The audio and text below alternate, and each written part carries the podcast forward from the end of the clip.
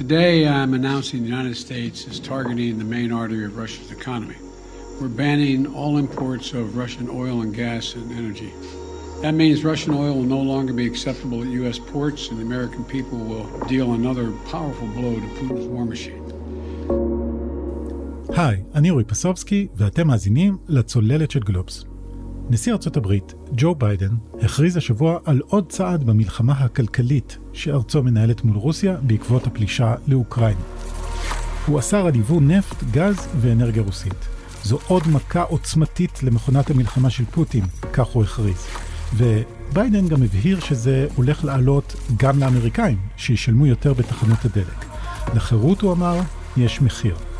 והשבוע גם ראינו את מחירי הנפט מזנקים לרמות שלא נראו מאז המשבר הפיננסי של 2008, ואחר כך יורדים. וראינו גם הבטחה אירופית לחתוך בחדות את יבוא הגז מרוסיה ואיומים של רוסיה בתגובה שתהיה קטסטרופלית עבור השווקים. הצעדים הכלכליים האלה מגיעים כמובן על רקע קטסטרופה הרבה יותר מוחשית שעוברת על אזרחי אוקראינה, אבל הם קשורים אליה. ייצוא האנרגיה הוא עדיין מקור הכנסה עיקרי עבור רוסיה, שלא ממש נפגע עד עכשיו. אבל אולי זה עוד עתיד להשתנות. מה שברור הוא שזה היה שבוע של טלטלות במחירי האנרגיה, טלטלות שמצטרפות לאינפלציה שגבוהה גם ככה, ולחששות גוברים ממיתון.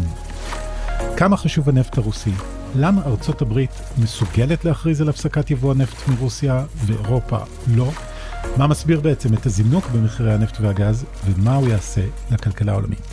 היום בצוללת נדבר על השאלות האלה עם אמירה ברקת, פרשן גלובס, ואז נעשה זום אין לשאלה שמטרידה היום מאוד, לא מעט כלכלנים, ולא רק אותם. האם כל זה יתורגם לעוד עליות מחירים, עוד אינפלציה, ואיך יגיבו הבנקים המרכזיים? על זה נדבר עם גיא בן סימון, כתב המקרו ובנק ישראל של גלובס. מתחילים עם אמירה ברקת. אהלן אמירם. היי אורי. אז אמירם, אולי נתחיל בהכרזה של הנשיא ביידן. כמה היא משמעותית? טוב, אורי, זאת באמת שאלה טובה. היקף היבוא של נפט וגז רוסי לארצות הברית הוא יחסית מצומצם. גם קנדה ובריטניה הודיעו שהן מצטרפות uh, לחרם הזה, אבל גם הן מייבאות נפט וגז רוסי בהיקף יחסית מצומצם. השאלה הגדולה היא כיצד ינהגו מדינות אירופה, כי שם המצב שונה לחלוטין. אנחנו uh, יודעים שכ-40% מצריכת הגז הטבעי של מדינות אירופה מגיעה מרוסיה, ואנחנו יודעים שכ-60% מייצוא הנפט הרוסי מיועד uh, למדינות אירופה. אנחנו כבר שמענו שיש מדינות באירופה שהודיעו שהן לא מצטרפות uh, לחרם. בעיקר אנחנו מדברים על גרמניה והונגריה, אבל השאלה כיצד ינהגו מדינות אחרות, ואם זה ישפיע גם על uh, המדינות שעדיין מתנדנדות או אפילו מתנגדות.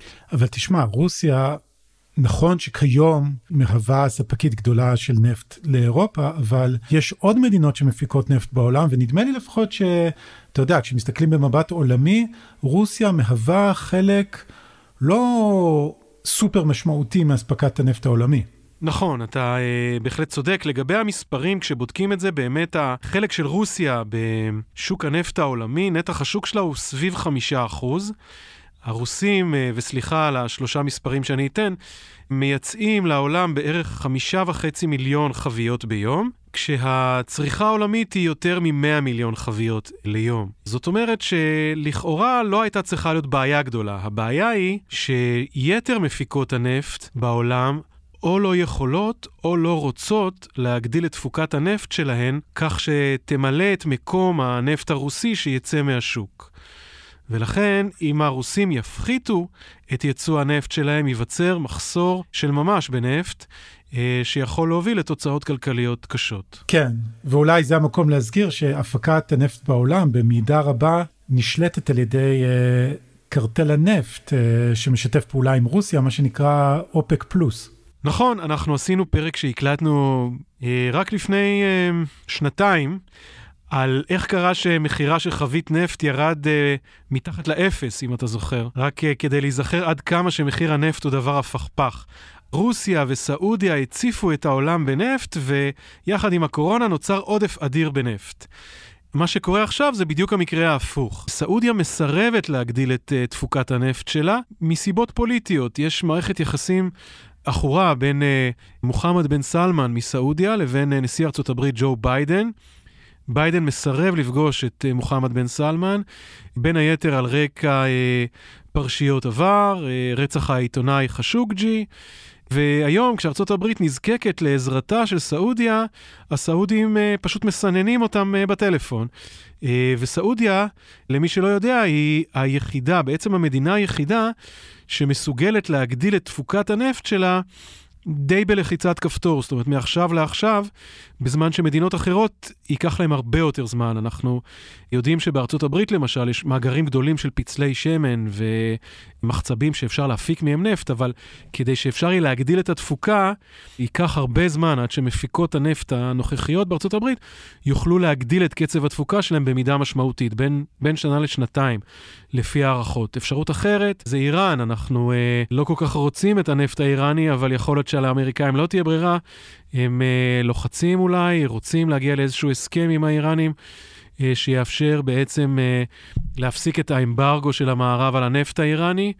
אנחנו יודעים שהאמריקאים מנסים לשדל את ונצואלה להגדיל את התפוקה של הנפט שלה, אבל גם במקרים האלה מדובר על תוספות לא משמעותיות מאוד של נפט, ובפרק זמן די ממושך, כך שהמחסור שייווצר בשווקים כתוצאה מצמצום מיידי באספקת הנפט הרוסי, המחסור הזה הוא בעיה מאוד ממשית ובלתי פתורה. אז בעלי הברית לכאורה של האמריקאים, הסעודים, מסננים אותם בטלפון, וארצות הברית מנסה לחזר אחרי היריבים שלה, איראן וונצואלה, אבל זה לא שהם יכולים לספק מעכשיו לעכשיו את uh, הנפט שיהיה חסר אם הנפט הרוסי ייעלם, כשכרגע הנפט הרוסי כן עדיין זורם, כלומר uh, לשאר העולם. אבל זה לא רק שהמערב uh, יכול להחליט שהוא לא קונה נפט רוסי, נפט וגז רוסי למען האמת, ועוד נרחיב על זה, ראינו גם את הרוסים מאיימים שהם בעצמם ישבשו את אספקת הגז, אספקת הנפט. Европейские политики тогда должны честно предупредить своих граждан и потребителей, что их ожидает. למשל, סגן ראש ממשלת רוסיה, אלכסנדר נובק, איים השבוע בניתוק אספקת הגז לאירופה. הוא דיבר על כך שהפוליטיקאים האירופאים צריכים להסביר לאזרחים שלהם מה המשמעות של התנתקות מהנפט הרוסי, שזה תהיה התייקרות של מחירי הדלק, החשמל, החימום. בוא נזכר לרגע באירועים דומים שהיו בעבר. אנחנו uh, היום מגיעים למחיר נפט של uh, סביבות 130 דולר לחבית נפט מסוג ברנד, זה הנפט שנצרך באירופה. אגב, זה גם הנפט שאנחנו, ישראל צורכת, לצורך הבנזין שאנחנו ממלאים בתחנות הדלק. אז החבית uh, של ברנט מגיעה כבר ל-130 דולר. זה עדיין לא שיא של כל הזמנים. Uh, השיא הזה שייך לחבית הנפט ב-2008, ביולי 2008, ממש לפני ההתרסקות הגדולה של משבר האשראי העולמי, אז המחיר הגיע ל-147 דולר לחבית, שבמונחים ריאליים, אם אנחנו uh, מוסיפים את מרכיב האינפלציה, זה שווה היום לקרוב ל-200 דולר uh, לחבית, אבל זה נמשך פרק זמן מאוד קצר, ומחיר הנפט אה, התרסק כתוצאה מקריסת לימן אה, בראדרס ושאר המוסדות הפיננסיים, הוא התרסק בתוך זמן קצר. היה לנו עוד אירוע אחד של אה, אה, משבר כזה, זה היה, אה, בעצם התחיל ב-73' בעקבות אה, חרם הנפט שהכריזו אה, אה, מדינות אופק אה, על רקע מלחמת אה, יום הכיפורים. ואז היה גל עליות הרבה יותר ממושך, הרבה יותר רציני. מחיר הנפט הגיע לשיא אה, בשנת 79 על רקע אה, המהפכה באיראן, אה, ואז אה, המחיר היה כ-40 ומשהו דולר, שזה סביבות 150 דולר לחבית.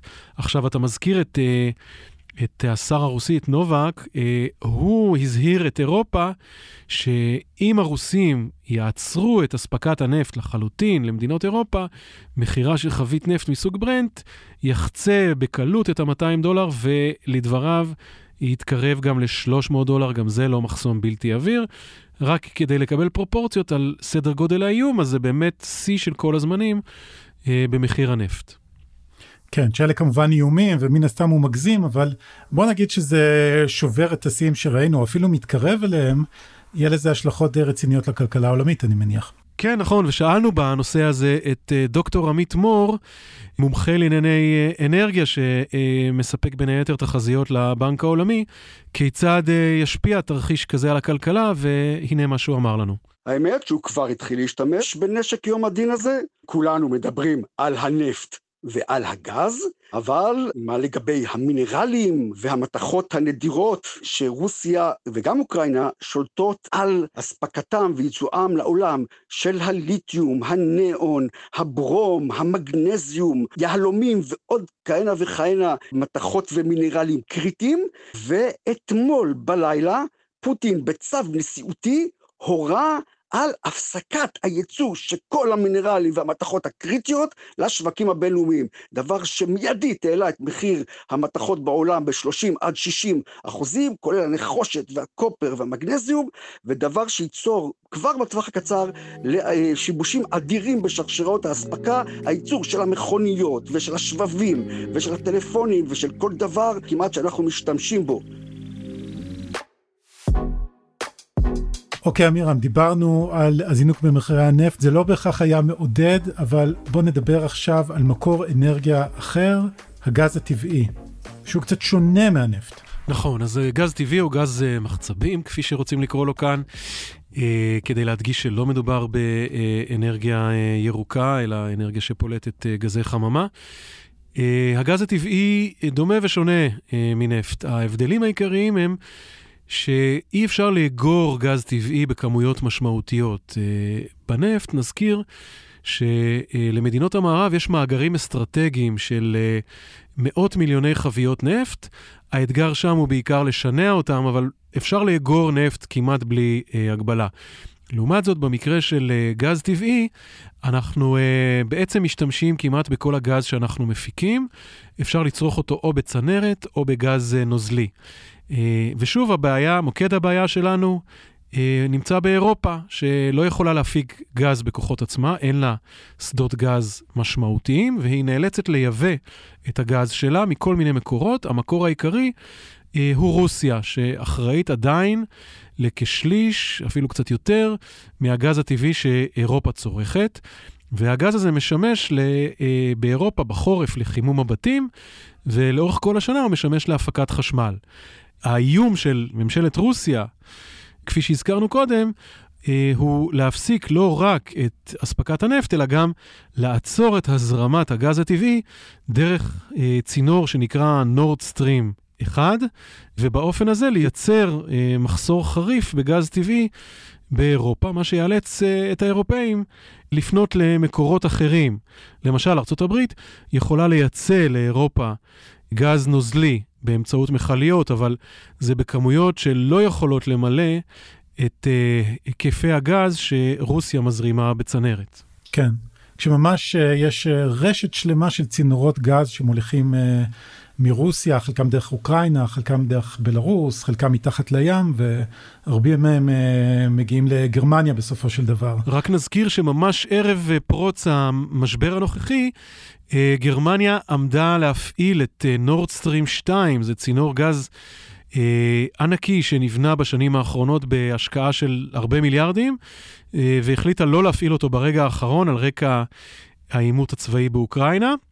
אבל גרמניה, ולא רק גרמניה, מדינות אירופה עדיין צורכות גז באמצעות מערכת הצנרת הקיימת, והשאלה או החשש הגדול הוא שגם זה יופסק במהלך העימות המחריף הזה בין רוסיה לבין המערב. כן, זה מצב ממש פרדוקסלי, כי הרי המערב מתאחד לכאורה נגד אה, המלחמה של רוסיה באוקראינה, כשבמקביל אירופה קונה גז מרוסיה בסכומים שנעים בין 500 למיליארד דולר ביום. אז uh, היא מממנת בעצם uh, את הכלכלה הרוסית במידה רבה. וראינו השבוע את אירופה מכריזה שהיא הולכת לצמצם את צריכת הגז שלה מרוסיה בשני שליש. כן, זו תוכנית באמת שאפתנית. חייבים לציין שהיו רבים שהזהירו כבר בעבר אה, שהתלות של אירופה בגז הרוסי היא אה, מוגזמת ומסוכנת בגלל שהרוסים עלולים להשתמש בגז הזה למטרות גיאופוליטיות, כפי שאנחנו ממש רואים לנגד עינינו, אבל האירופאים בחלקם לא שעו לאזהרות האלה, מדינות כמו גרמניה למשל, שלא טרחו להקים אה, תשתיות ליבוא גז ממקורות אחרים. האירופאים החליפו דיסקט לפני חודשיים, אה, מאוחר, אבל עדיף מאוחר מלעולם לא. נציבות האיחוד האירופי הכריזה שהגז הטבעי והאנרגיה הגרעינית הן תחליפים להשקעה ברת קיימא מבחינתה, אה, ולכן אה, עודדה מאוד את ההשקעות באפיקים האלה, ואנחנו רואים שהאירופאים מכינים תוכנית, מגירה, תוכנית שתאפשר להם לצמצם את התלות שלהם בגז הרוסי בלוח זמנים מאוד שאפתני. מה זה מחייב? זה מחייב הגדלת ההסתמכות על אה, מקורות אספקה אחרים, לצד הגדלת הייצור אה, ממקורות אנרגיה אחרים. אנחנו מדברים כמובן על אנרגיה סולארית, אה, אנרגיה גרעינית, וגם לרוע מזל פחם, כשאין ברירה, אז אין ברירה. אבל תגיד משהו, כל מה שאנחנו מדברים עליו הוא תוכניות והצהרות. אה, האירופאים ייגמלו בהמשך השנה מגז טבעי, נגיד, אם, אם אה, נקבל את ההצהרות שלהם כפשוטן, אבל זה עדיין לא קרה. אז תן לי לשאול אותך, למה בעצם המחירים עולים? כלומר, אירופה עדיין צורכת אה, גז רוסי, רוסיה לא צמצמה את אה, הזרמת הגז, לכאורה המחירים לא היו אמורים לזוז. החשש מניתוק אספקת הגז אה, מרוסיה מוביל מדינות רבות לנסות ולהצטייד מראש, בין אם להבטיח לעצמם גז בחוזים עתידיים. אה, הזכרתי את העובדה שאי אפשר לאגור גז בכמויות משמעותיות, אבל יש מאגרים יבשתיים של גז באירופה והם היו ריקים בתחילת החורף, כך שיש מדינות שמנסות עכשיו למלא את המאגרים שלהם לקראת האפשרות שהזרמת הגז מרוסיה תופסק. כך שיש תחרות עזה על מעט הגז הפנוי שיש עדיין, וזה כבר גורר אה, עליית מחירים לקראת התרחיש הזה, אפילו שבפועל כרגע ממש אין עדיין מחסור ממשי אה, באספקת גז מרוסיה. אז uh, אני חושב שלסיום uh, נושא הגז חייבים להזכיר את הזווית הישראלית. Uh, אני לא יודע עד כמה היא משמעותית, אבל בכל זאת, אתה יודע, הנה גם אנחנו uh, שמענו בימים האחרונים כל מיני דיבורים על ייצוא גז ישראלי.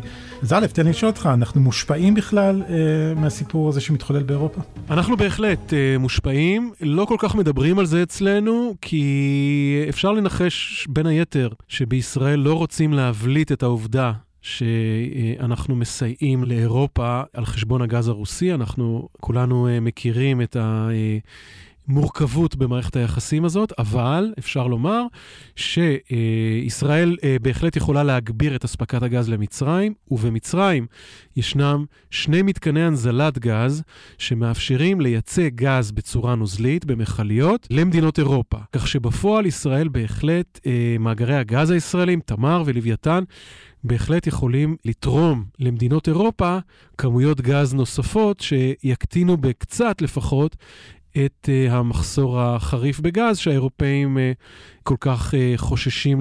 ונערכים לקראתו. לדעתי זה כבר קורה בפועל, אבל כפי שאמרתי, פחות מדברים על זה.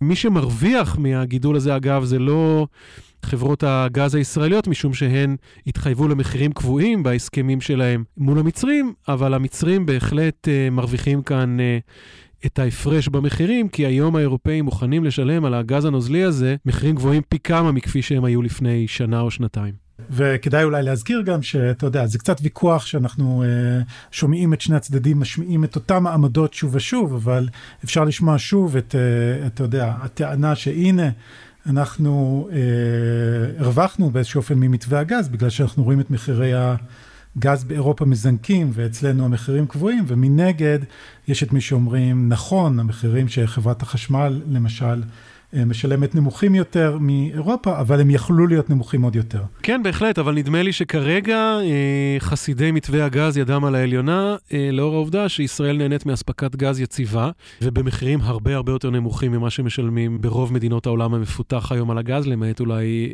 ארצות הברית. אז כרגע נראה שההימור אה, ישתלם, אבל זה מלמד אותנו רק שקשה מאוד אה, אה, לקבוע עמדה נחרצת אה, על ההצלחה או על הכישלון של המתווה בפער זמן אה, קצר.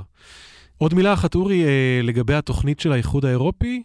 בעצם התוכנית האירופאית מסתמכת בעיקר על הגדלת יבוא הגז מספקיות גז מעבר לים, וברשימה הזאת אפשר למצוא שוב את ארצות הברית, אה, שכפי שאמרתי כבר הציעה בעבר את הגז שלה למדינות כמו גרמניה, והם, הגרמנים סירבו וטעו בכך. קטר היא יצואנית גז גדולה מאוד, וגם היא יכולה כנראה להגדיל את היקף הייצוא שלה.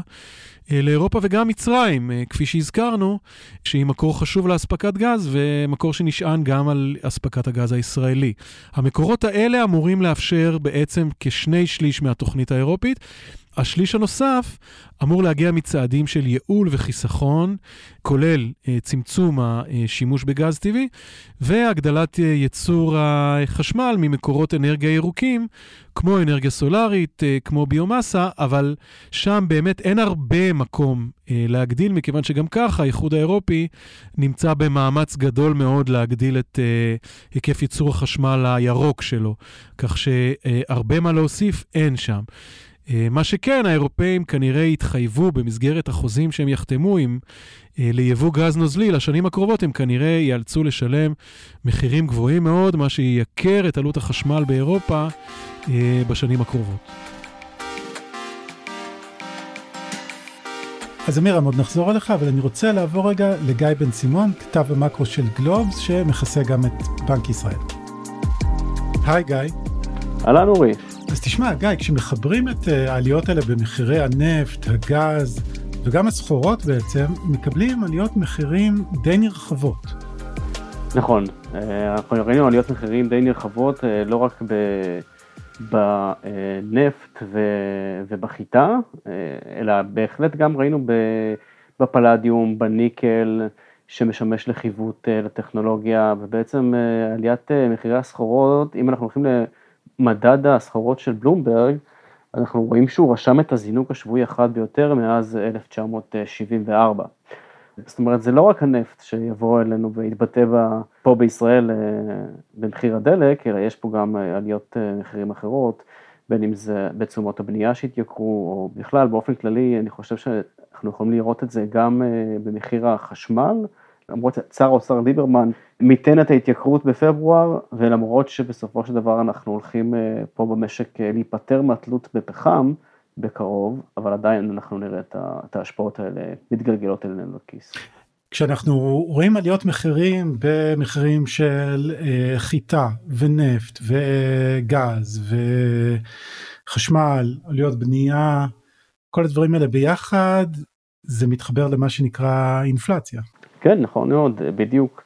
אנחנו, אגב, עוד לפני הפלישה של רוסיה לאוקראינה, האינפלציה בישראל אה, עלתה מעבר לתחום היעד של בנק ישראל, שנקבע על, אה, על תחום של אחוז עד אה, שלושה אחוזים, אז בעצם אם בפברואר חרגנו, אנחנו צופים ככל הנראה, כלכלנים בשוק מעריכים שכבר באפריל אנחנו נראה את האינפלציה מגיעה ל-4% פה בישראל.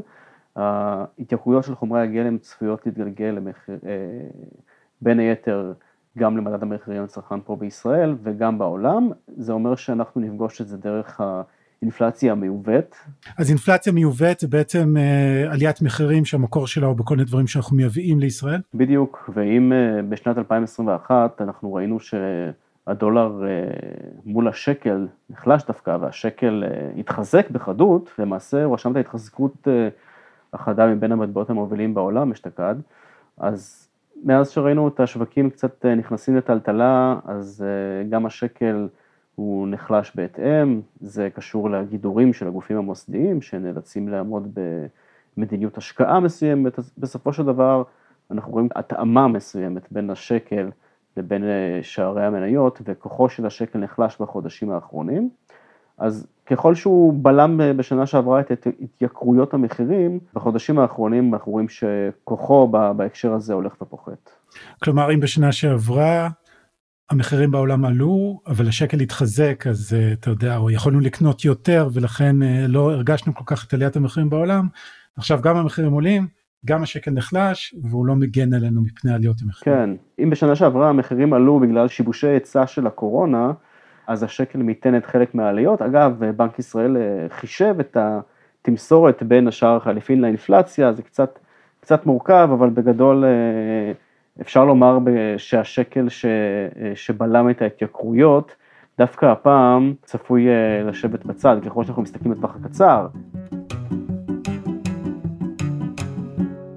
עכשיו גיא, כמו שאמרת, אינפלציה ראינו עוד לפני המשבר באוקראינה, בגלל כל נסיבות שקשורות אה, לשיבושים שקרו בגלל הקורונה. אבל עכשיו אנחנו שומעים אנשים מדברים לא רק על אינפלציה, אלא על משהו אחר שלא ראינו מאז שנות ה-70, סטאגפלציה. Oh. מה זה סטאגפלציה? אז אה, אם אנחנו משלבים אה, אינפלציה תוך כדי האטה כלכלית, אנחנו מקבלים סטגפלציה. עיקר החשש שעליות המחירים האלו במשק בכלל בעולם, בעולם וגם במשק המקומי, יבואו לצד האטה בצמיחה. האטה בצמיחה העולמית אה, בין אם כתוצאה משיבושים מאוד שהיו פה לפני כן בהיצע האספקה העולמי ועכשיו שהולכים להתגבר ככל שהמשבר אה, באירופה קורה. וזה מעמיד את הבנקים המרכזיים בעולם קצת בבעיה, אם לפני המשבר הם ניסו לגמול את השווקים מהתמיכה שהם הביאו בתקופת הקורונה, אז, אה, אז עכשיו זה קצת מכניס אותם למלכוד. כי כשהבנקים המרכזיים רוצים לתמוך בכלכלה, כשיש איזה טלטלה כמו עכשיו, אז הם מורידים ריבית, אבל כשאתה מוריד ריבית, המחירים עולים, וכרגע המחירים כבר עולים. אז או שאתה פוגע עוד יותר בכלכלה, או שאתה משאיר אותה או מוריד את הריבית, ואז תורם עוד יותר לאינפלציה. בדיוק, הגדרת את זה נכון, מדויק, אנחנו פה אה, מקבלים הצצה לדילמה של הבנקים המרכזיים שעוד אה, הייתה פה לפני כן. כי עוד לפני כן אמרו, אולי קצת אה, איחרתם את המועד ופספסתם את חלון ההזדמנויות אה, ולהעלות את הריבית, להתאים אותה לקצב הצמיחה. אה, יש כאלה שהעריכו שכבר בחודש הנוכחי, בחודש מרץ, אנחנו נראה העלאה של הריבית ב-50 נקודות בסיס, זאת אומרת העלאה כפולה של הריבית, אבל אחרי הפלישה של רוסיה לאוקראינה, יושב ראש הפד כבר הבהיר שאכן תהיה העלאה של הריבית, אבל אה, אולי לא בקצב אה, גבוה כפי שחשבו. האמת שכל הדיון הזה הוא עשוי להישמע קצת אה, תיאורטי, אבל הוא ממש מעבר לפינה, אני חושב שבעוד שבוע הפד אמור להכריז על מה גובה הריבית, ונראה באמת האם הם צריכים קצת ככה להאט בדיוק. את העלאת הריבית שלהם כדי להתמודד עם המשבר באוקראינה. אגב, אם אנחנו רוצים קצת להוסיף קיסם למדורה, אז יש לנו גם את נתוני האינפלציה בארצות הברית שפורסמו השבוע. זה בהחלט עשוי לספק אינדיקציה. זה, זה הולך להיות שבוע, שבועיים מעניינים מאוד מבחינת uh, הבנקים המרכזיים והשווקים, שמלבד הכאוס במזרח אירופה, יש את הדילמה המרכזית הזאת. ואתה כמובן תעקוב. כמובן. גיא בן צימון, תודה רבה. תודה רבה. אז לקינוח, אה, אני רוצה לחזור אליך, אמירם ברקת, דיברנו אה, בפרק הזה על דברים די מעוררי חשש, כמו עליות מחירים, אינפלציה, מיתון, האטה. בוא ננסה למצוא איזה נקודת אור בסיפור הזה של התייקרות מחירי האנרגיה. אה, אז קודם כל, אורי, המשבר הזה מלמד אותנו כמה חשוב שיהיה מגוון מקורות אנרגיה. אני חושב שהיינו צריכים את התזכורת הזאת, גם אנחנו בישראל, אבל בעיקר מדינות אירופה, שעכשיו מבינות את זה מצוין. למשל, נושא כמו אה, פיתוח אנרגיה גרעינית לייצור חשמל, שנזנח הרבה מתוך סיבות פסיכולוגיות של חרדות וחשש, אבל בסופו של דבר מדובר באנרגיה ירוקה וברת קיימא. אה, וזה מוביל אותי אה, לנקודה השנייה, וזה הצורך והחשיבות של הפקת חשמל מאנרג... ממקורות אנרגיה מתחדשת, חשמל ירוק. לא משהו שלא ידענו קודם, כולנו הבנו כמה זה חשוב, אבל כשהמחיר של הדלק החלופי, המזהם, המאובן, הוא כל כך גבוה, זה הופך את הדלק הירוק, האנרגיה הסולארית, אנרגיית הרוח, אנרגיה שמופקת מביומאסה, להרבה הרבה יותר משתלמת מבחינה כלכלית, ואין כמו תמריצים כלכליים כדי לקדם את הפיתוח של התעשיות החשובות האלה. גם החשיבות בחיסכון באנרגיה ובהתייעלות אנרגטית, בבנייה ירוקה, בשימוש יעיל באנרגיה, לא לבזבז אנרגיה בשעות השיא למשל, כל מיני צעדים כאלה שבמשך אה, השנים דיברו לא מעט על כמה הם חשובים, הופכים גם להיות מאוד מאוד משתלמים מבחינה כלכלית. אז במובן הזה המשבר הנוכחי יכול להיות איזה אה, קריאת השכמה או פשוט מין דחיפה כזאת ממניעים כלכליים טהורים אה, לאנרגיה ירוקה. כן, נכון, זאת, אה, אם תרצה, הנחמה היחידה שאנחנו יכולים אה, למצוא במחירי אנרגיה כל כך גבוהים. אמירם ברקת, תודה רבה. תודה, אורי.